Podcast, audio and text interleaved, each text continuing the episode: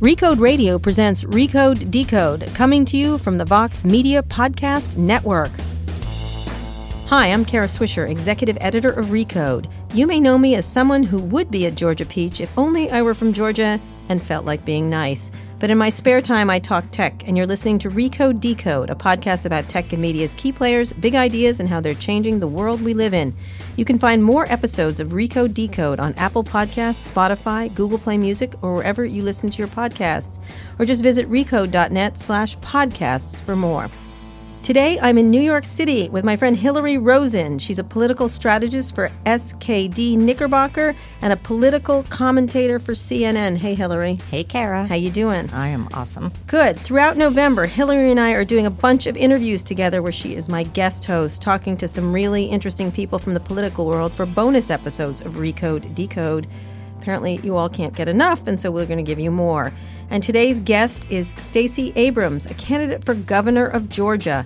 She formerly served in Georgia's General Assembly and was its House Minority Leader. Stacey, welcome to Recode Decode. Thank you for having me. Thanks for coming in. It's great. You're in New York, just running around. So let's get started about your background. One of the things we do on Recode Decode, even if it's Bill Gates, we want to know how you got to where you got. So give me sort of your quick background in terms of how you moved up the political, where you grew up and things like that. Sure. I was born in Wisconsin. I only remember being cold. We moved back to Mississippi, which is where my parents are from, when I was 3. So I actually grew up in Gulfport, Mississippi. My mom was a college librarian. My dad was a shipyard worker. But we still struggled like a lot of families. We were working class, working poor. My mom didn't like that, so she called us genteel poor. We had no money, but we watched PBS and we read books. All right. Finished high school in Georgia. My parents decided to become ministers at the age of 40, so I was a junior. We moved to Georgia. I graduated from high school there, went to Spelman College, went to UT Austin for graduate school, went to Yale for law school, had to get a real job, came back to Atlanta, became a tax attorney, and then began my trajectory of downward economic mobility. Mm-hmm. So I went from being a tax attorney to being a deputy city attorney for Atlanta. The city attorney for Atlanta. Exactly. So right. I was a deputy. I managed a team of about 20 lawyers by the end of my tenure. That's an appointed position, right? It is. So I was appointed by the city attorney and the mayor. Mm-hmm. And then went from that job, ran for the state house in 2006, got elected, served in the House for 4 years, and then decided I should be the minority leader. So I ran for that in 2010, mm-hmm. was elected by my colleagues. And did that until 2017, about a few months ago, when I stepped down to run for governor. All right. So what got you into politics? I should ask what got you into being a tax attorney, but you've moved on from that. What gave you the impetus to move into politics itself? I think that poverty is immoral and economically inefficient. Mm-hmm. And I watched my parents try their best to mitigate it in Mississippi. They would take us to volunteer a lot. And I once asked, shouldn't there be someone who could do this besides the 6 kids and my 2 parents? 8 people seem like a lot of just not enough investment in trying to solve this problem. Mm-hmm. And my parents said that's called government, mm-hmm. That government is supposed to put together the systems to help address these issues. And it wasn't working. And I became fascinated by how you could make that system work. And then I became fascinated by the conversation of where the private sector fit in and the nonprofit sector. And so for me, politics is part of a triumvirate of learnings that I've tried to have. I've started small businesses. I've run nonprofit organizations. And for me, politics is one of those pieces that you have to understand, and government has to be done better if we want to serve people. When you got into doing this, did you think you were a natural politician? Was it? Oh, God, no. I am deeply introverted. Mm-hmm. And my closest friends and my family know that this is the least likely job for me to have, mm-hmm. based on my basic personality. Mm-hmm. But they also know I'm very determined. I like systems. I like efficiency. And I found that if I couldn't make politicians do what I wanted, I needed to become one myself. Become one yourself. And was there a moment where you were like, I'm going to do this? Like, that guy's driving me crazy? Or there's so many, I would assume, in Georgia, everywhere. I the first time I ran for office and actively thought about it was in college, mm-hmm. because there was an inequity at Spelman College. There was an inequity in the distribution of 2- and 1-ply toilet paper, which to me was emblematic of a larger set of social dignity issues. Yeah. Absolutely. So I ran for student government and eventually became the student government president. But during that time, I also ended up working for Maynard Jackson, who was the mayor mm-hmm. of Atlanta, working in the Office of Youth Services. And there I really understood on a very granular level how important it was to have representation both in the legislative branch and the executive branch that cared about those issues. Mm-hmm. I thought then I wanted to be mayor of Atlanta. And so my trajectory was really towards how do I become mayor. But the more I thought about that work, the more I realized the issues that mattered to me most really had to have a statewide imprimatur. You needed a governor who thought about these issues. And so, you know, probably about a little more than a decade ago, I started thinking very specifically about how could I learn the skills necessary to help run the state of Georgia. Mm-hmm. Because I think if we can tackle the issue of poverty, the issue of lack of human dignity, the concerns of those who are left out and left behind, if you can do that on a state level, especially in the Deep South, and particularly in Georgia, given how large a state it is. And important economically. Absolutely. It's the 8th largest state in the nation. That if we figure out how to crack the code there, you have then an exportable set of solutions that we can take around the country. Mm-hmm. And particularly for me, it's a personal issue. Mm-hmm. I'm doing very well now, but I still have family members in Mississippi and in Georgia who struggle and who don't always know where the next solution is going to come from. Being the governor means the opportunity to be this intercessor between the federal government and local government to make certain that people are getting the services they need and that we do have an effective private sector, an effective nonprofit sector, and a responsive public sector that really delivers services. Talk a little bit about the progression in Georgia. Georgia's never had a female governor, nope. Never had an African-American governor. Nope. Actually, there's never been a black woman as governor anywhere in the country. Correct. And so Georgia ought to be the first. Why not? But talk a little bit about sort of the progression in Georgia. And I know you spend a lot of time talking about why you think you can win. And we'll talk a little bit about sort of the political landscape. But the economy in Georgia has really changed. And I'm really interested in how that change has also changed the politics. So Georgia has always been sort of a tipping point state for the Deep South. Georgia was the state that when the rest of the South remained deeply mired in arguments about segregation, Georgia moved a little further. The issue of the economy, when Birmingham doubled down on trains, it was Georgia that decided that airplanes seemed like the thing of the future. Georgia has always been home to more economic capacity than other southern states. Yeah, they have. And I think, you know, and whether you're looking at technology or looking at agriculture or the service industry, Georgia has always been, you know, the tip of the spear. What that has meant in the last 20 years is that Georgia has become one of the fastest growing states in the nation. Between 2000 and 2010, 1.5 million people moved to Georgia. But the difference was this time with immigration, 80% of those people were people of color. And that has created a new opportunity in Georgia where you have economic capacity growing at an incredibly fast clip at the same time that you have this extraordinary diversity that is very new to the Deep South because this is a diversity of African-American, Latino, Asian Pacific Islander, and white.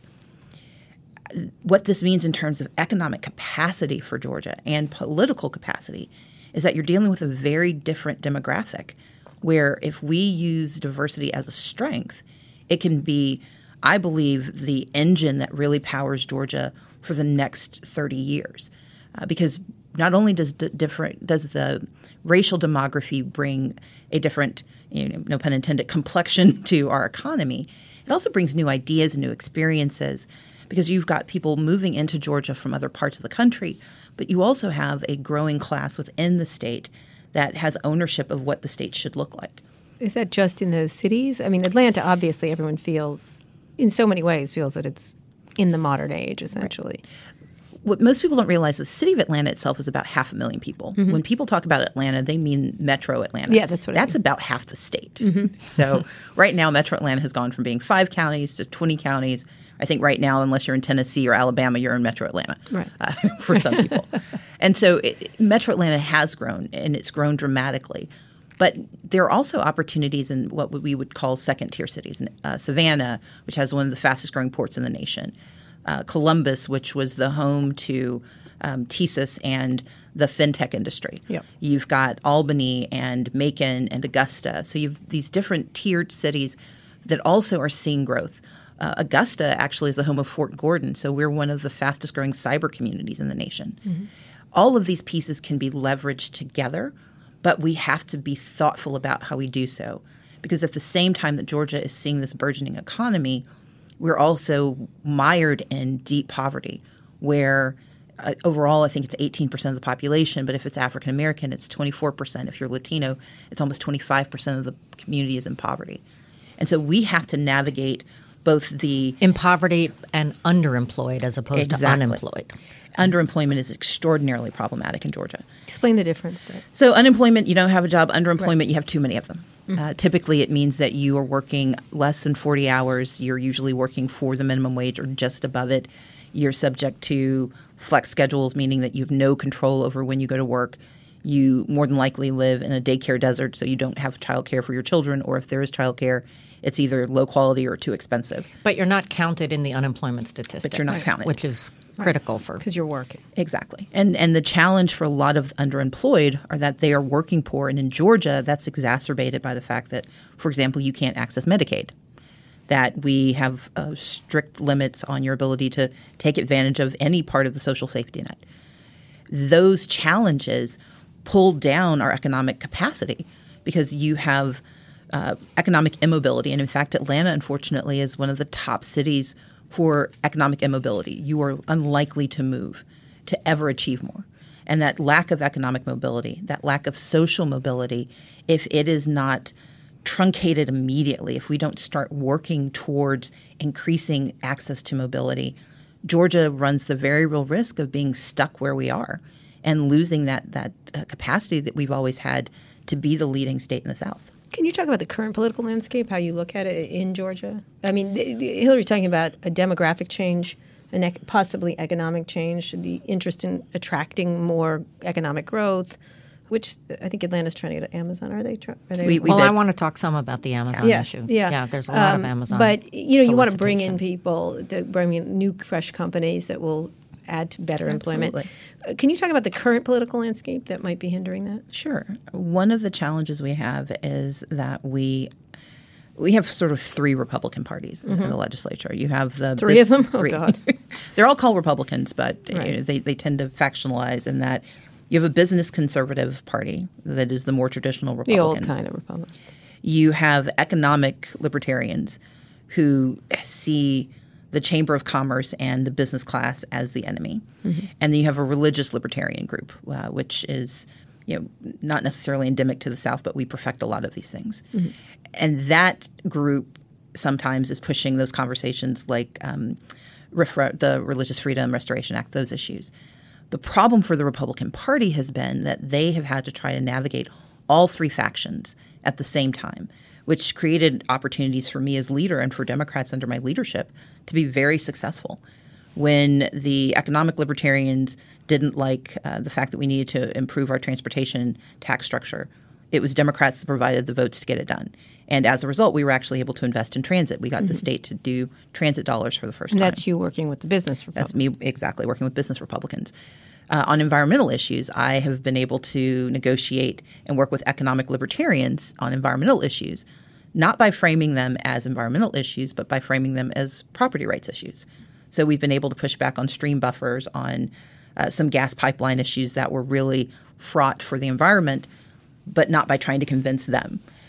With the religious liberty folks, we just agree to disagree. Mm-hmm. But although I will say that I was able to block a tax bill in 2012 working with the Southern Baptist because they would have eliminated some important deductions.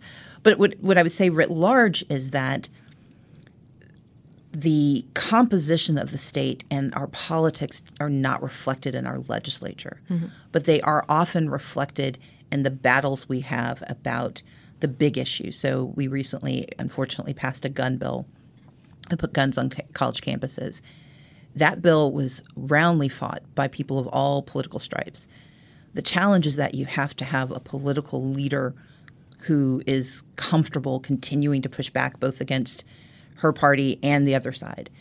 Governor Deal did that on some issues, and he didn't on other issues. And so I think the political climate is ripe for a new type of leadership that I bring, which is someone willing to compromise, because when I'm elected, I say hopefully, in 2018, there's no chance that I will have a majority in the House or the Senate. Mm-hmm. But my leadership has always required that I be able to work in cooperation with others. building coalitions, building capacity. And I think that's true for anyone who's running for office this time. We have to understand that the Georgia of 30 years ago does not exist demographically, economically, and in terms of just the composition of what the business climate can sustain and needs.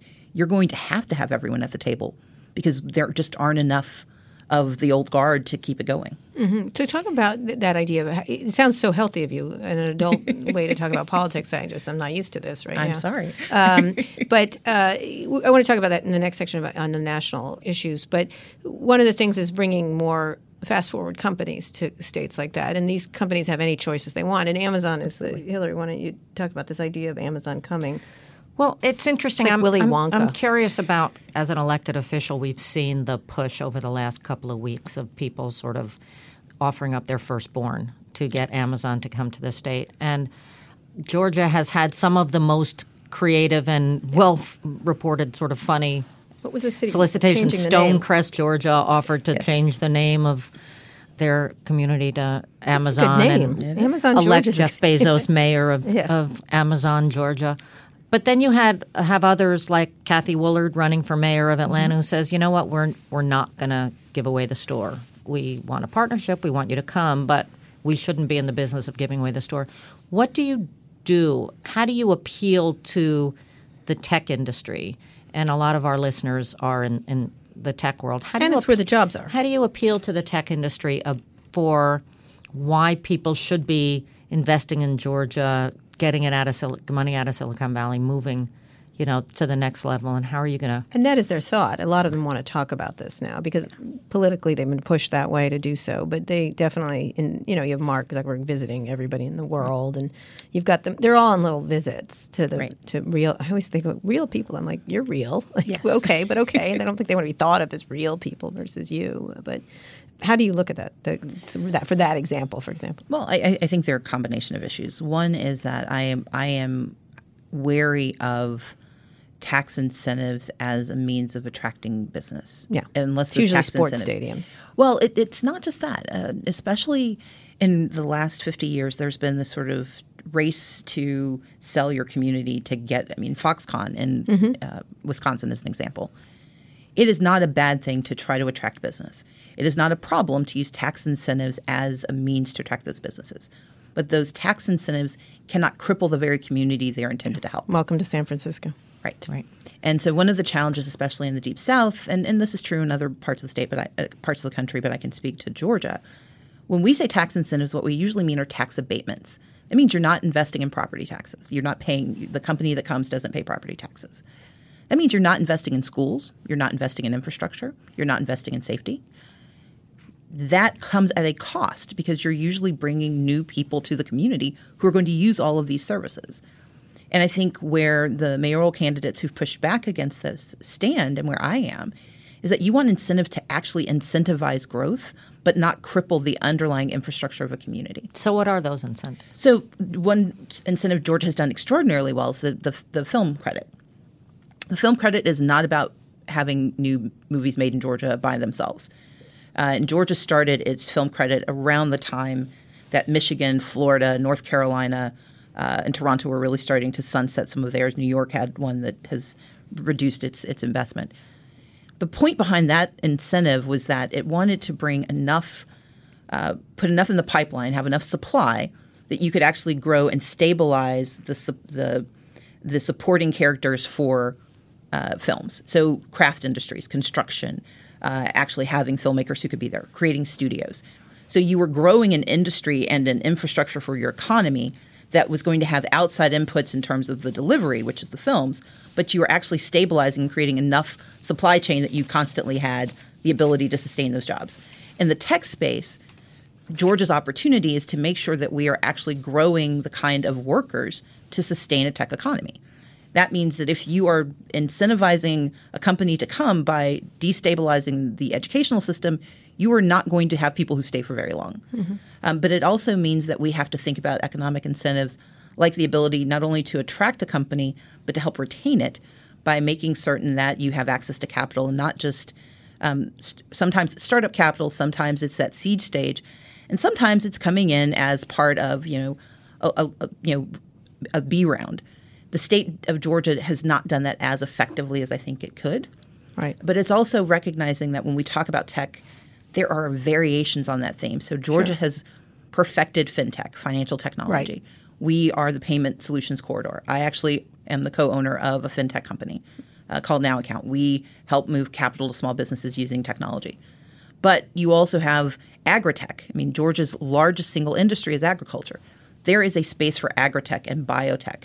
And so I think the opportunity for Georgia, when we think about tax incentives and when we think about tech as a source of capital raising and wealth creation for our communities, is to make sure that we integrate tech with what already exists. Right. And what works there. And what works there. So you're not just – they don't just come in and – Exactly. And what you bring uniquely to the table is what you're saying. Right. Yeah. All right. We're here with Stacey Abrams. She's a candidate for governor of Georgia. We're talking about Georgia itself. We're going to move on a little bit to the whole national political scene.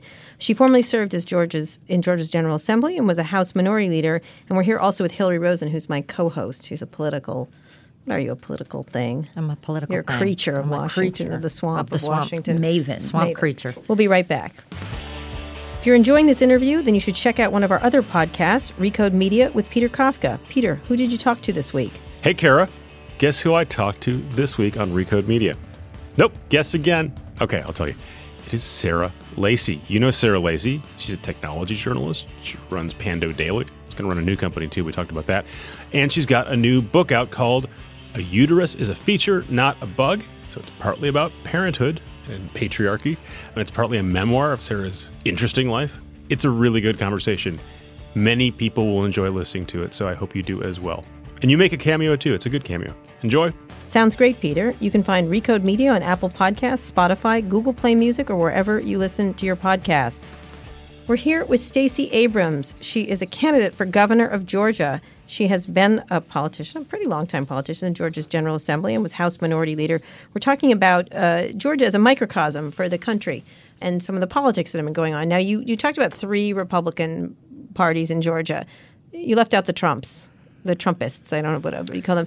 So let's talk about the national political scene, because you've been pretty vocal on that. So let's talk a little bit about how you assess the because being governor of Georgia is going to be – governors are now playing a very important national role and not just within their states. No, I think that some in each of those categories would count themselves as Trumpist. Mm-hmm. I think the challenge for the Republican Party is no one knows what that means. Mm-hmm. And so I will leave it to them to figure out their taxonomy.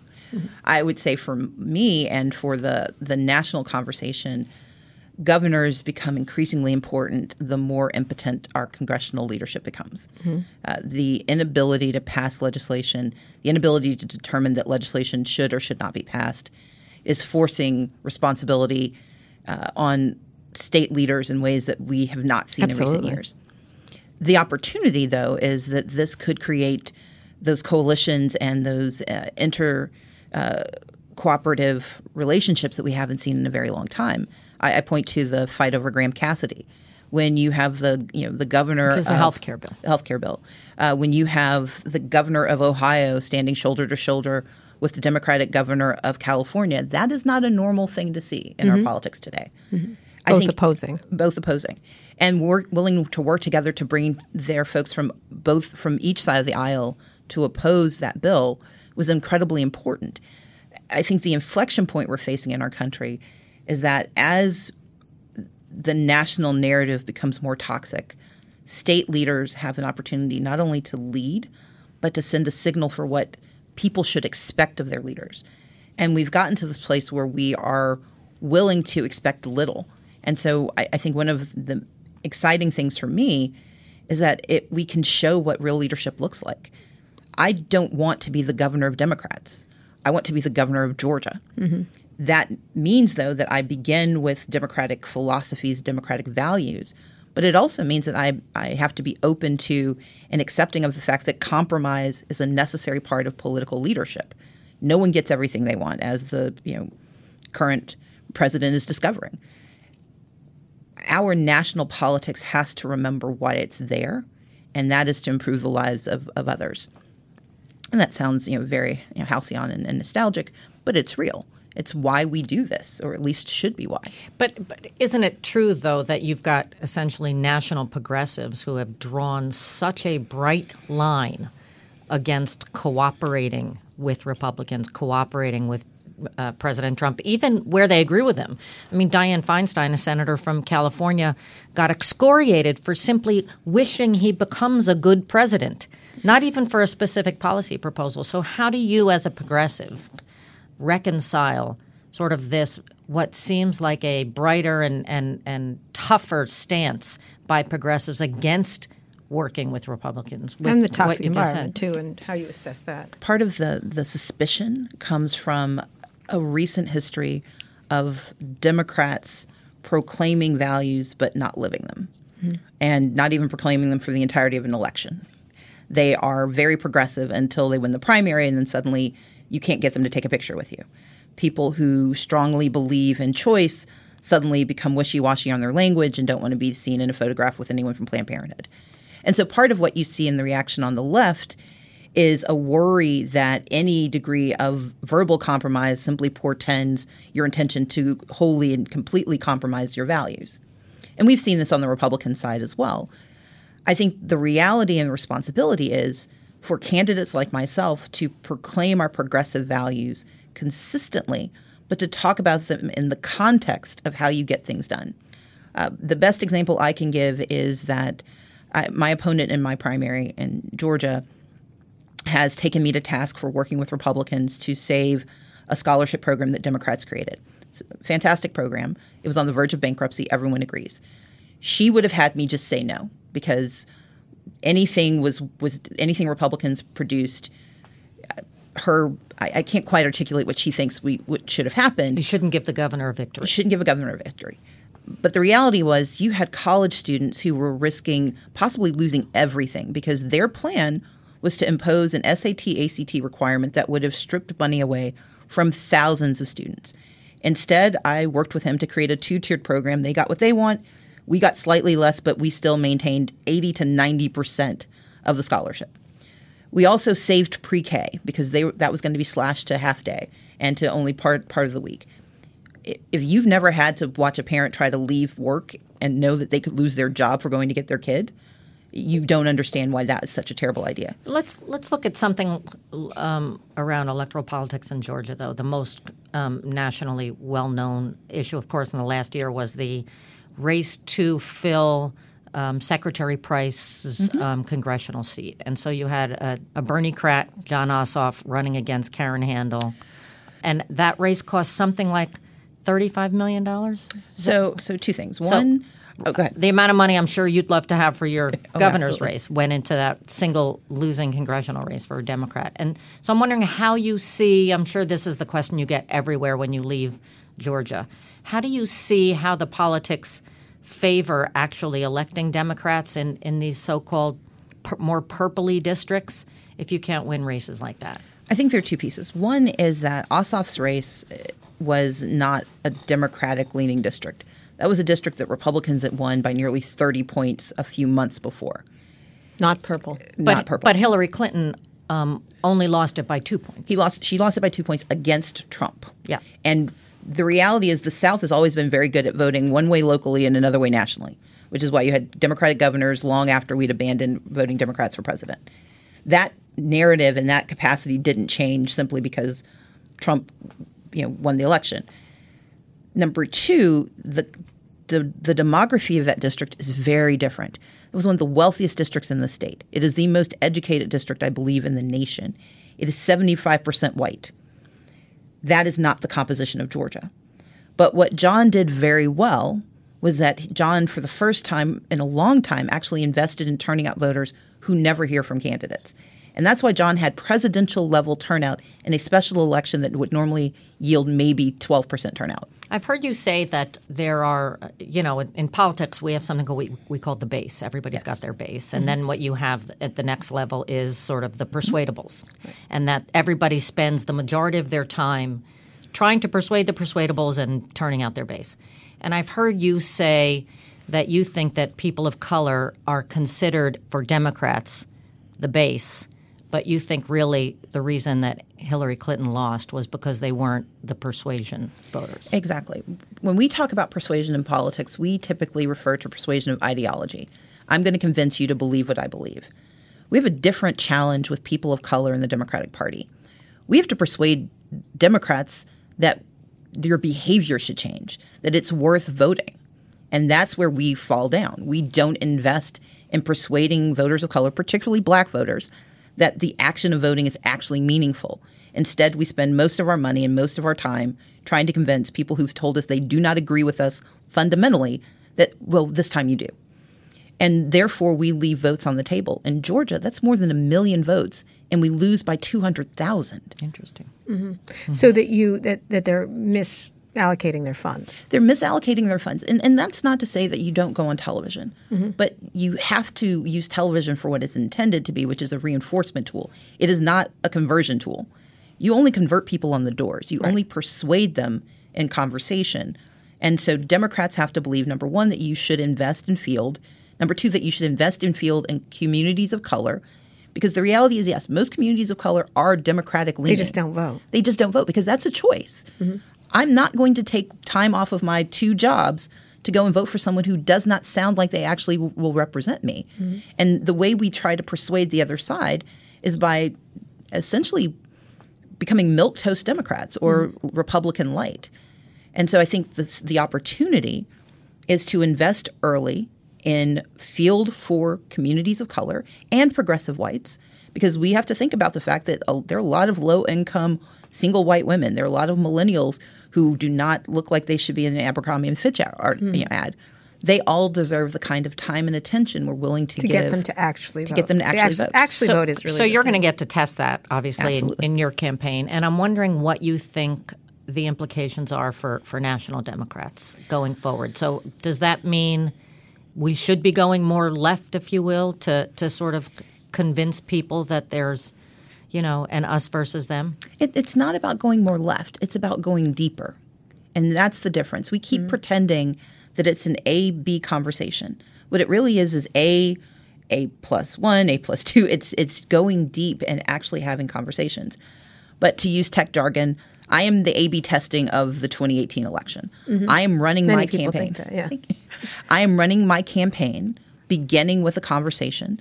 I'm spending money in ways that for most campaigns, and if this were a startup, people would say I'm spending money on the wrong things. I should be investing only in the tech, and I'm investing in some other pieces of it. We're investing in talking to voters on the ground now. Mm-hmm. And that means that I'm not going to have the splashy disclosure report in 2018 because I'm going to have spent a lot of money.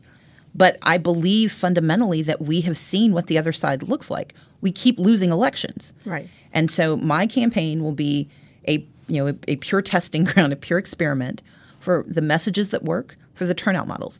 But it doesn't mean that I have to change how I talk about issues. I sound the same today as I did when I first started in politics. The difference is that I don't plan to shift when I win the primary to win the general. There's a lot of talk right now in Silicon Valley by some big progressive leaders like a Reid Hoffman and mm-hmm. others about how they can use some of their tech know-how Absolutely. To reinvent politics, yeah, to reinvent success in elections. And are you meeting with people like that and trying to use your race and the conversation as a model for something bigger? Some of us are like, Well, here's the thing. So we are already using we're using Organizer, which is a fantastic tool for actually talking to voters and getting the average volunteer comfortable with field. Because one of your challenges is how do you talk to that many people quickly enough? Mm-hmm. You use volunteers, but if they have to have 15,000 pieces of paper and walk around with a clipboard, mm-hmm. they're not going to do it more than twice, mm-hmm. unless they're just hardcore. Organizer is a tool that helps make it faster. We're using Hustle. It's a text messaging app that's helping us connect millennials in particular, but large communities together using text. Mm-hmm. We are having conversations with other tech gurus because we want to find a way to do this. I point people back to the 2008 campaign, and we learned the wrong lesson, I think, sometimes from Obama's campaign. He did not win because of technology. He did not win because of money. He won because he talked to people on the ground and organized them. He used technology as a tool to accomplish that. He used television as a tool to communicate that. He used media as a means and as a channel for reaching people. But he never forgot that the fundamental was talking to folks. And so to your point, I believe my campaign will be able to prove it out because we're going to elect a black woman as a governor of the United States. Mm-hmm. But we've already got some pretty good metrics that are showing us people who haven't voted in years past are actually talking to our campaign. People who are registered but don't turn out are volunteering. Those are some interesting metrics. We have to get them to scale, and we can't use them to extrapolate too much just yet. But it's also why we had to start so early. If I waited until May of the primary to start this conversation, there is no path to victory. Right. But by starting in June of 2017 and really launching our hardcore field in July, we are able to get good data that we can evaluate. We are working with some great national firms to help us really understand what we've learned. And we have to have time to adapt. And any startup that's pushing a new product, you got to learn from your mistakes early. Sure. And you've got to extract all of the information you can as quickly as possible so you can adapt and build new things. Right. Well, that's using hustle and organize is interesting. I'm curious about whether you think social media has become so poisoned and populated, or whether you think things like Facebook and Twitter are still really good, viable organizing tools for you. In Georgia, 80% of our potential voters are on Facebook. Right. So it absolutely is a tool for communication. And that's why I wanted to talk about technology, media, social media, television, radio. I've got, as of now, 28,000 followers on Twitter, which I don't know 28,000 people. Right. That is an amazing tool for me to use to push out messaging. Tell our listeners right now your Twitter handle. My Twitter handle is @StaceyAbrams. I can be found on Facebook @StaceyAbrams. I can be found on Instagram, and I believe I'm also on Snapchat. I'm 43, so I'm getting into the weeds about what I actually am on. Mm-hmm. But I think if there's a social media platform, I have a presence. I have a presence there. Yeah. All right. So how are you using those? How do you look at those? Because again, Hillary said right now they're all in trouble for things they did. So Facebook is a really good tool for us to push out our messaging, and Twitter is snippets, and you can do a good Twitter thread, but there's only so much you can use it for.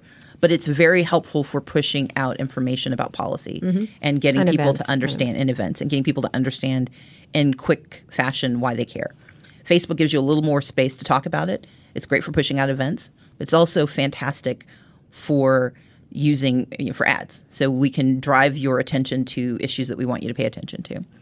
Instagram is a way to build enthusiasm because people see where you are. They understand that you care about their communities.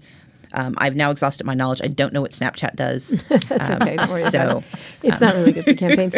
But when you think about that idea, are you also on the lookout, given the meddling in the election by and the use of election tools by the Trump campaign, very effective usage, some possibly problematic from other countries. Do you think about that a lot? Because here's something that could happen in your own campaign. Well, I mean, are you on the lookout for that? We are. Maybe not the Russians, but at least the opponents. Well, there was a recent story about some of the fallacious information that's been shared about me. Mm-hmm. And that's going to happen. Right. The issue is making certain what did they say about you? You don't want to No, it's okay. I mean, there were questions about why I'm single and questions about my beliefs. It's okay. And here's the thing. Politics has always been this way. It has been it's the whisper campaign. It's the way the politics work. Where social media can be effective or harmful is the extent to which you let it go unanswered. I don't know if either of you watch South Park, but there was a recent South Park episode about fake news and about it was wonderful, and it's real. And the reality is, our mission and certainly the mission of my campaign is that we're not going to get into this death spiral of negativism. I don't intend to win by denigrating my opponent. I don't intend to win by denying her humanity or, in the general, by casting aspersions on whoever the Republican is. That's the wrong use of social media. But you got to be prepared for it and be ready to respond. And so one thing I think we are doing very effectively is getting our message out to such a degree and with such granularity that when people hear it, they don't automatically believe it to be so. Right. There's some conversations I don't really care about. So you can question whether or not I don't have a boyfriend. I'm just really bad at dating. Would love to find the guy, but he has not presented himself. And as an introvert, honestly, I've been inside my house. But my point is that piece is irrelevant to me. What's relevant to me is, are you pushing out bad information about my policies? Are you pushing out bad information about my politics? or worse, are you demeaning the people who should be invested? Right. Those are the things that we should be talking about, and those are the ways you should use social media. We're here with Stacey Abrams, and I'm joined by my co-host Hillary Rosen, who is a political strategist and a CNN analyst who's here for the month of November. We're talking with political guests, and Stacey, who is running for governor of Georgia, is our one this week. Stacey, we just started talking about how campaigns use it, how your campaign is using it, how you push off social media issues and things like that. I want to talk about sort of where things are going, because if you win the governorship, you've got to be thinking about a lot of big issues around economic development, obviously. And some of the topics that I think are going to start to really rise to the forefront, which I'm interested in, very interested in, are automation and robotics, artificial intelligence, self-driving, education and training, infrastructure. A lot of these things have to do with creation of jobs, and a lot of them have to do with destruction of jobs, or jobs as they stand today. And one of my premises is that, and you can tell me if I'm wrong, is that there's a top group of people in this country, top 10% or whatever, who love the future, embrace it, and the top 1% is doing rather well from it, billionaires. They become billionaires. There's a group in the bottom that are utterly lost. They're not part of the discussion. They're not part of the technology. They may have a cell phone, but it's not – the future's not a good thing for them, and the future's not built for them in any way. And then there's a group – most people are in the middle, where they – from the working class to the – not the upper middle class, but in that range, which they love technology in a lot of ways. They see it's the future, and yet they're not – they're frightened of it and stuff like that. All these technologies that are coming are quite serious, and it's another major shift in how we do work. How do you think of those things? Do you think of them at all? Because I see our federal government not at all understanding what's coming down the pike. So I think it is up to governors to really understand it. Absolutely. And I think in a state like Georgia, where we have every one of those striations, it's incredibly important. 60% of Georgians in rural Georgia do not have access to, only 60% of Georgians in rural Georgia have access to the internet. Mm-hmm. That's astonishing. 60%. Whoa, that's low. Yeah. In the metro Atlanta area, in the urban areas, it's 100%, but they can't afford it. Right. So we have to start with some basic fundamentals. One is that automation is coming. Technology is coming. The future is here. Mm-hmm. Once you understand that, the question is, what role and responsibility does government have to be an intercessor or to be a mitigator? Intercessor is to stop something from happening or to divert it. Mitigator is to say, okay, it's coming, so how do we make sure we're ready for it when it gets here? I think Georgia is not yet as engaged as it should be, because we still have to get caught up with the 20th century when it comes to internet access and broadband. Right. But there are other ways where we are thinking about it. You can jump over it, but just so you know. Well, I think that the challenge is that if you look at the demography of Georgia – and the economic demography in particular. Again, you've got a quarter of your population that is of color is at or below the poverty line. That means that they're in that lowest band you're talking about. Probably we're not a high wealth state, so you do have some billionaires. I don't know many of them, but they're there. But Georgia built its economy on agriculture. There's automation happening there. So what do you do? How do you make certain that families that have been isolated from technology and isolated from good education are getting it? Part of that means that as the governor, I have to think about education. Right, exactly. You have to think about the fact that you should be able to learn robotics no matter where you go to school. So I'm working with and that farms are more automated. And equipment is automated in the like. Right? Exactly. That STEAM education is not for just those kids who are going to be gearheads. STEAM education is for everyone. So making certain that no matter which school district you're in, no matter which school you're in, that you have full education and full opportunity. It's making sure that we have retraining opportunities. That's why our technical colleges are so critical. Advanced manufacturing – so community colleges in some states, we call them technical colleges in Georgia. Advanced manufacturing skills can be learned, but they can't be learned 2 months after you lost your job. So we need to be having these conversations now about what kind of retraining and educational opportunities are we offering to folks?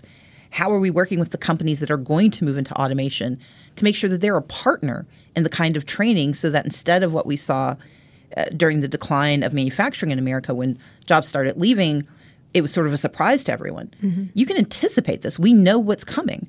So let's have the conversation now with businesses about who are you retraining in your offices? Who are you retraining in your companies to make sure that they are still viable employees? And for those that you don't think you're going to need, what's your responsibility in working with government to make sure that they're being given a longer lead time in figuring out what happens next. And that they get something from it. So when you think about nationally, President Trump and the Republicans are not really having this conversation, as Kara said. Not at all. They're not having this conversation. They know how to turn the computer on. How do you think Democrats are doing in putting ideas on the table and having a conversation that's relevant for people and presenting a real alternative to what the Republicans are doing? I think there's some Democrats who are talking about it. I think we have – it's being able to walk and chew gum at the same time. We're so focused right now on the mere survival of America that we're not necessarily having the full conversations about what the next iteration of economic waves look like. And whose fault is that? I would say that we have a very dysfunctional presidency and we have an impotent congressional structure that right now doesn't seem to be able to think about anything. And it's super entertaining in the worst of ways. Oh, my God. It is. It's riveting is what it is. It is. On both sides. Yeah. I would say that for Democrats, and it's one thing I talk about in my campaign, Democrats spend so much time fighting for survival, we forget to think about success. We don't talk about what happens after you survived because we're trying to preserve what we have. We're not always, I think, doing enough to talk about what's next. And so I do think Democrats are at fault because we have to be anticipating. Part of that's believing we're going to win again. And so I think that can be part of our impetus. I will say Jane Kim, who is a former city council member in San Francisco, she may still be on the city council. Mm-hmm. Jane is talking about automation. What does that mean?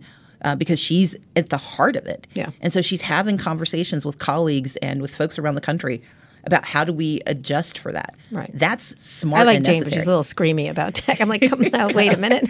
So do you think that she's doing a little fear-mongering? Do you think national Democratic leaders are spending enough time with people like you trying to say what could be working locally? What should we be doing? Is there enough kind of coordination for new ideas?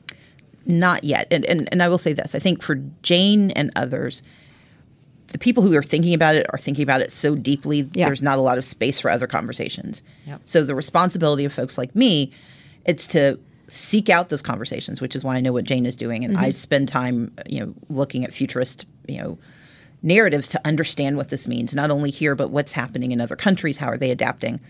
It's the responsibility of good politicians and good public servants to educate yourself about what's out there. It's the responsibility of those who do this work to make sure that you share it, that it's not this echo chamber of conversation. It's the responsibility of our national leadership to be able to think about what this means, because we are never going to bring back all the jobs we used to have. It will never happen. Therefore, we have to not only prepare for the 21st century and where we are today, but we have to prepare for the second half of the 21st century and where we want to be then. And we're not doing that sufficiently. So it's put you on the spot time. What national Democrats do you think get this? I have heard Cory Booker say interesting things about this. I think that Ro Khanna has had conversations about this. I think Elizabeth Warren and the way she is pushing the narrative about how we invest is anticipating that we've got to have an economic system that can sustain the transitions that are happening. I have not seen this become a central conversation for anyone yet. And again, I think part of it is that we're trying to survive, so we haven't really thought about how do we fight on new fronts. And I think that's one of the places where I want to enter the conversation, because this is a conversation that's going to have to happen on a state-by-state level, because what's going to happen in Georgia is not what South Dakota is facing. So for Heidi Heitkamp, she has a different set of issues she's got to be thinking about. And it's not what's happening in California, because California's like a whole new world.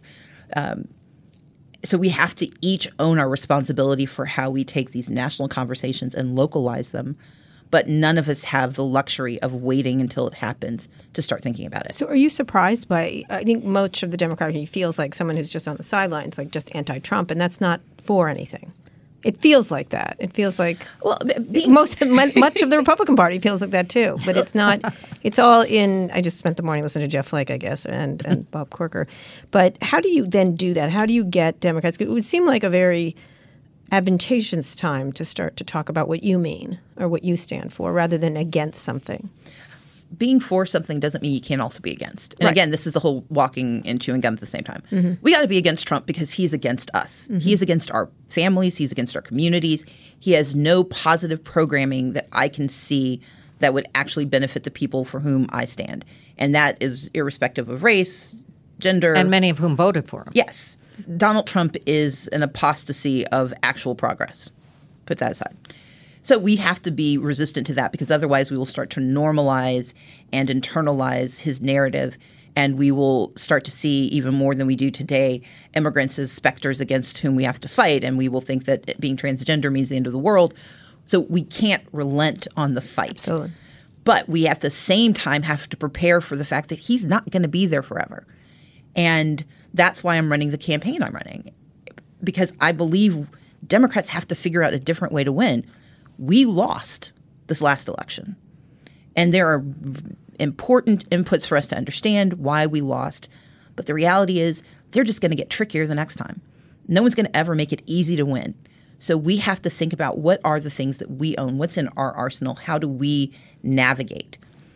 That's the place where I worry about our party, because I think we spend so much time in retrospection that we don't actually learn lessons. Yeah, they're a bunch of agonizers for sure. We do. What are you worried about for your election? What are you, besides people saying rude things about you on social media? What is that goes and comes and goes. Sometimes it's super effective. Often, if it's true, it's effective. But what is the thing that you're worried about as a candidate is not doing what? And what do you think is your vulnerability?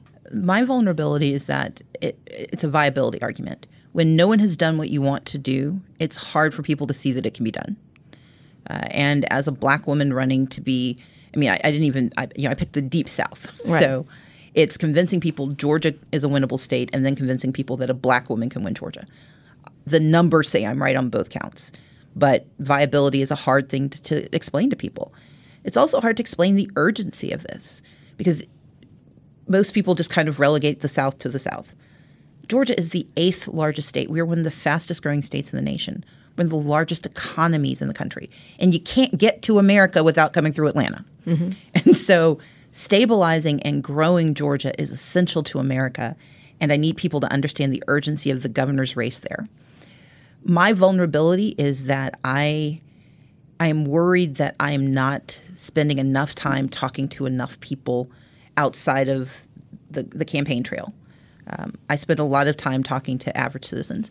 But this is a race that is won by talking to elites, by talking to the privileged, as well as talking right to everyone.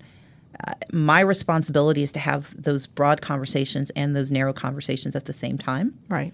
And I'm afraid this answer sounds like, what's your weakness? So mm-hmm. I care too much. That's not what I mean. I hate people who do that.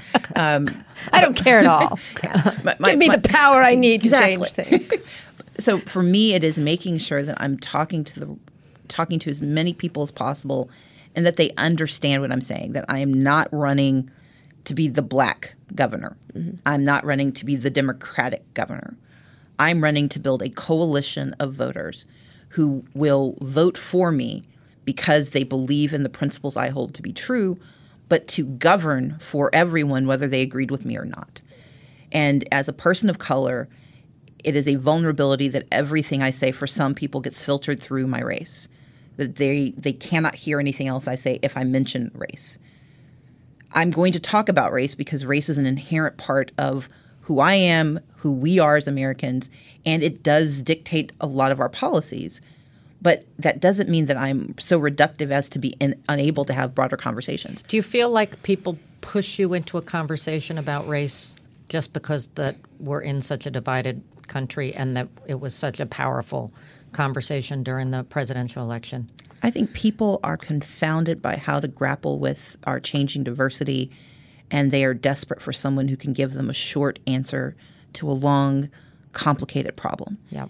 And when I speak, I do not speak just as myself. I speak as every Black person they've never met. Mm-hmm. I speak on behalf of every person of color that they may, like or dislike. And I don't have the luxury of not speaking because I happen to be the only one. And so I have the responsibility to be a voice, but that also comes with the very problematic responsibility of being the voice that people hear. And so if I say something wrong, it's attributed to everyone. But also I'm drawn into conversations that don't reflect, the fact that I'm the most qualified person running for office. Right. I have a really good record. I've been an executive. I've been a political leader. I've been a civic leader. I've gotten good stuff done. And sometimes I am only the Black candidate. Right. So anyone else who gets something done, they get credit for that. And does that apply the same thing with gender?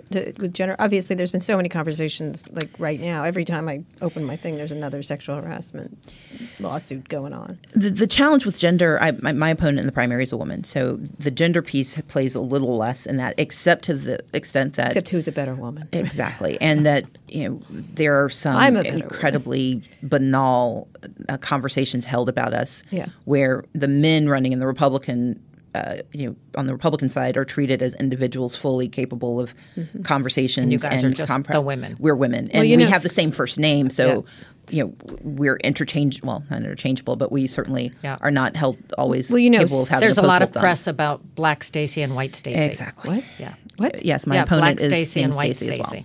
Yeah. And that's my point. I mean, it is incredibly reductive, and but we don't have a lot of conversations about our qualifications. As Black Stacey, yes, I am Black Stacey. You are, and delightedly so.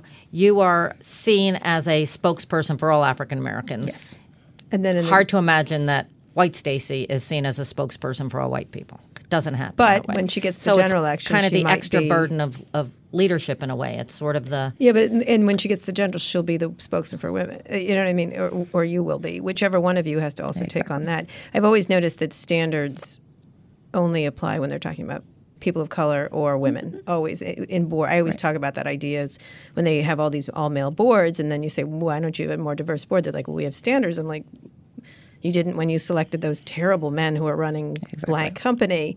But that's the only time they bring up the word, which is fascinating to me. But again, I will ask it sort of as, do you feel like there is an important gender discussion to be going on? I mean, it's not a small thing for you to be the first woman governor.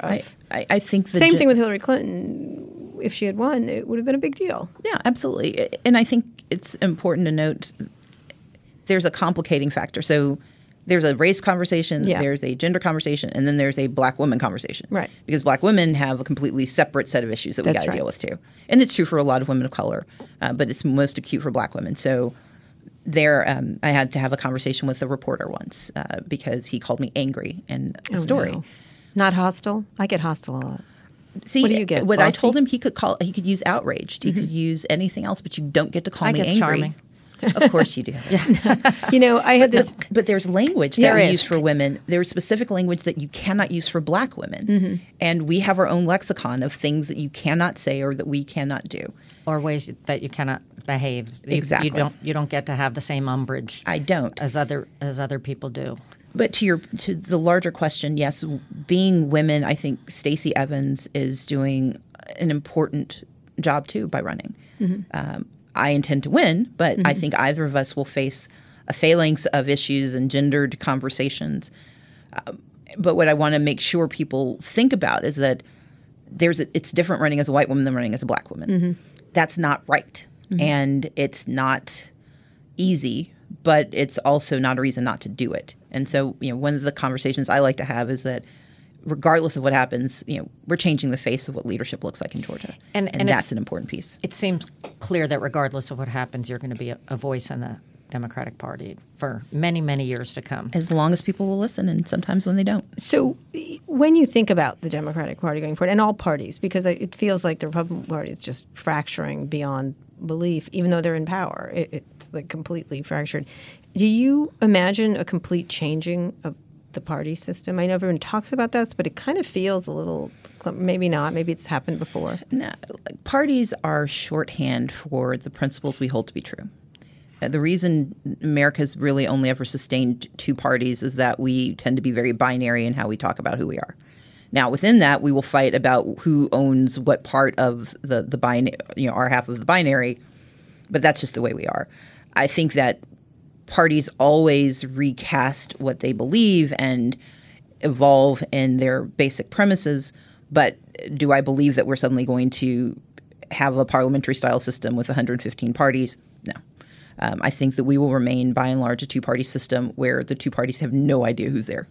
Do you think that part of the cynicism of the people around this is connected to the fact that people don't believe that the parties represent them? I was interested in a recent Essence magazine poll. African-American women have traditionally been the most loyal Democrats ever. So I think Hillary Clinton got 95% of African-American women votes, the highest of any population. I think that was in that Ta-Nehisi Coates essay. And so – but there was just a recent poll that said that African-American women are down to 74% of support for the Democratic Party from something like 86% just a year ago, that increasingly people are feeling like the party's not – speaking to them. It's not that they're moving to Republicans. Exactly. They're just not voting, which is what you're talking about. And so to Kara's point is that do you have to have an alternative system, or is it just that we're not speaking in a way that people need to hear? It's not that we need a different system. We're not doing anything that they care about. We need to do things they care about. That's how you engender loyalty. That's how you engender engagement. You actually speak a language that reflects their needs, and you do something. Democrats have not always done the things we say we're going to do, in part because we never win because we don't bother talking to everyone. And so my point is that we have to truly be the big tent party we've always said we were. But that means under the tent, you're going to have the Bernie folks, and you're going to have the Hillary folks, and you're going to have the Obama folks, and you're going to have the, none of the above folks. That's okay.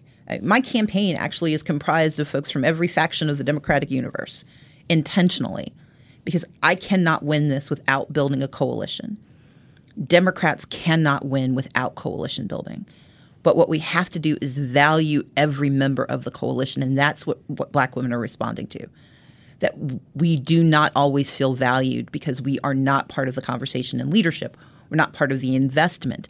We're not part of the – taken advantage of as the base. Exactly. Because it's not a base if you can't count on it. And as opposed to the Trump base, it's not an angry, raging base. No. It's just it's very pragmatic. And also I'm just not going. Georgia has a significant young population too, which is somewhat unique. And so I find it interesting that among 18 to 21-year-olds who register to vote for the first time, 35% of them register as independents.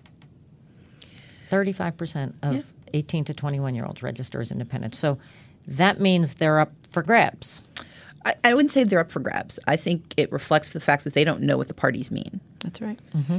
Their political behavior tends to signal that they're mostly Democrats, but they're not going to call themselves something that doesn't reflect who they are and doesn't reflect their values, which is why it is so critical for Democratic candidates who have progressive values to talk about those values consistently, to never sway from those values, which is not the same as I can't work with you. It simply means where I'm starting out. Here are the principles I stand on. Here's how I'm going to filter information. Here's the goal I have for you. A good political leader knows how to get everyone to go there with him or her. And a great political leader can get everyone to go there and make them all think it was their idea before they got there. We're going to end on that note. Stacey, you're so healthy. I don't know. That was the most pleasant political conversation I've had. And I hadn't listened to pretty amazing. I haven't had to listen to some dumb Trump thing. From thank God. A Southern Democrat, too. I know. Fascinating. Stacey, good luck. Thank you. It was great talking to you. Thanks for coming on the show. And thank you, Hillary, again, for a bracing political discussion. And we'll have another one next week on a good day. If you enjoyed the interview as much as we did, be sure to subscribe to the show, be the first to listen to future episodes, or catch up on previous episodes, including some really fantastic interviews I've done with people like YouTube CEO Susan Wojcicki, NYU professor Scott Galloway, and TV producer Shonda Rhimes. Oh, the best. You can find all those episodes and more wherever you found this one or on our website, recode.net/podcasts. Now that you're done with this, check out one of our other shows on Recode Media with Peter Kafka. You hear no-nonsense interviews with some of the smartest people in media and entertainment. I also host Too Embarrassed Ask along with Lauren Good of The Verge, where we answer all of your questions about consumer tech. And on Recode Replay, you can hear audio from all of Recode's live events, like one we did with Samantha Bee, who was hysterical and also incredibly wise about what's going on across the nation and is also a funny person. Thanks for listening to this bonus episode of Recode Decode. Thanks also to Cadence 13, the company that distributes this show, including Beth O'Connell and our editor, Chris Basil. And thank you to our producer, Eric Johnson. I'll be back here at my usual time on Monday, and then Hillary and I will be back again next Wednesday with another great guest in a bonus episode. Tune in then.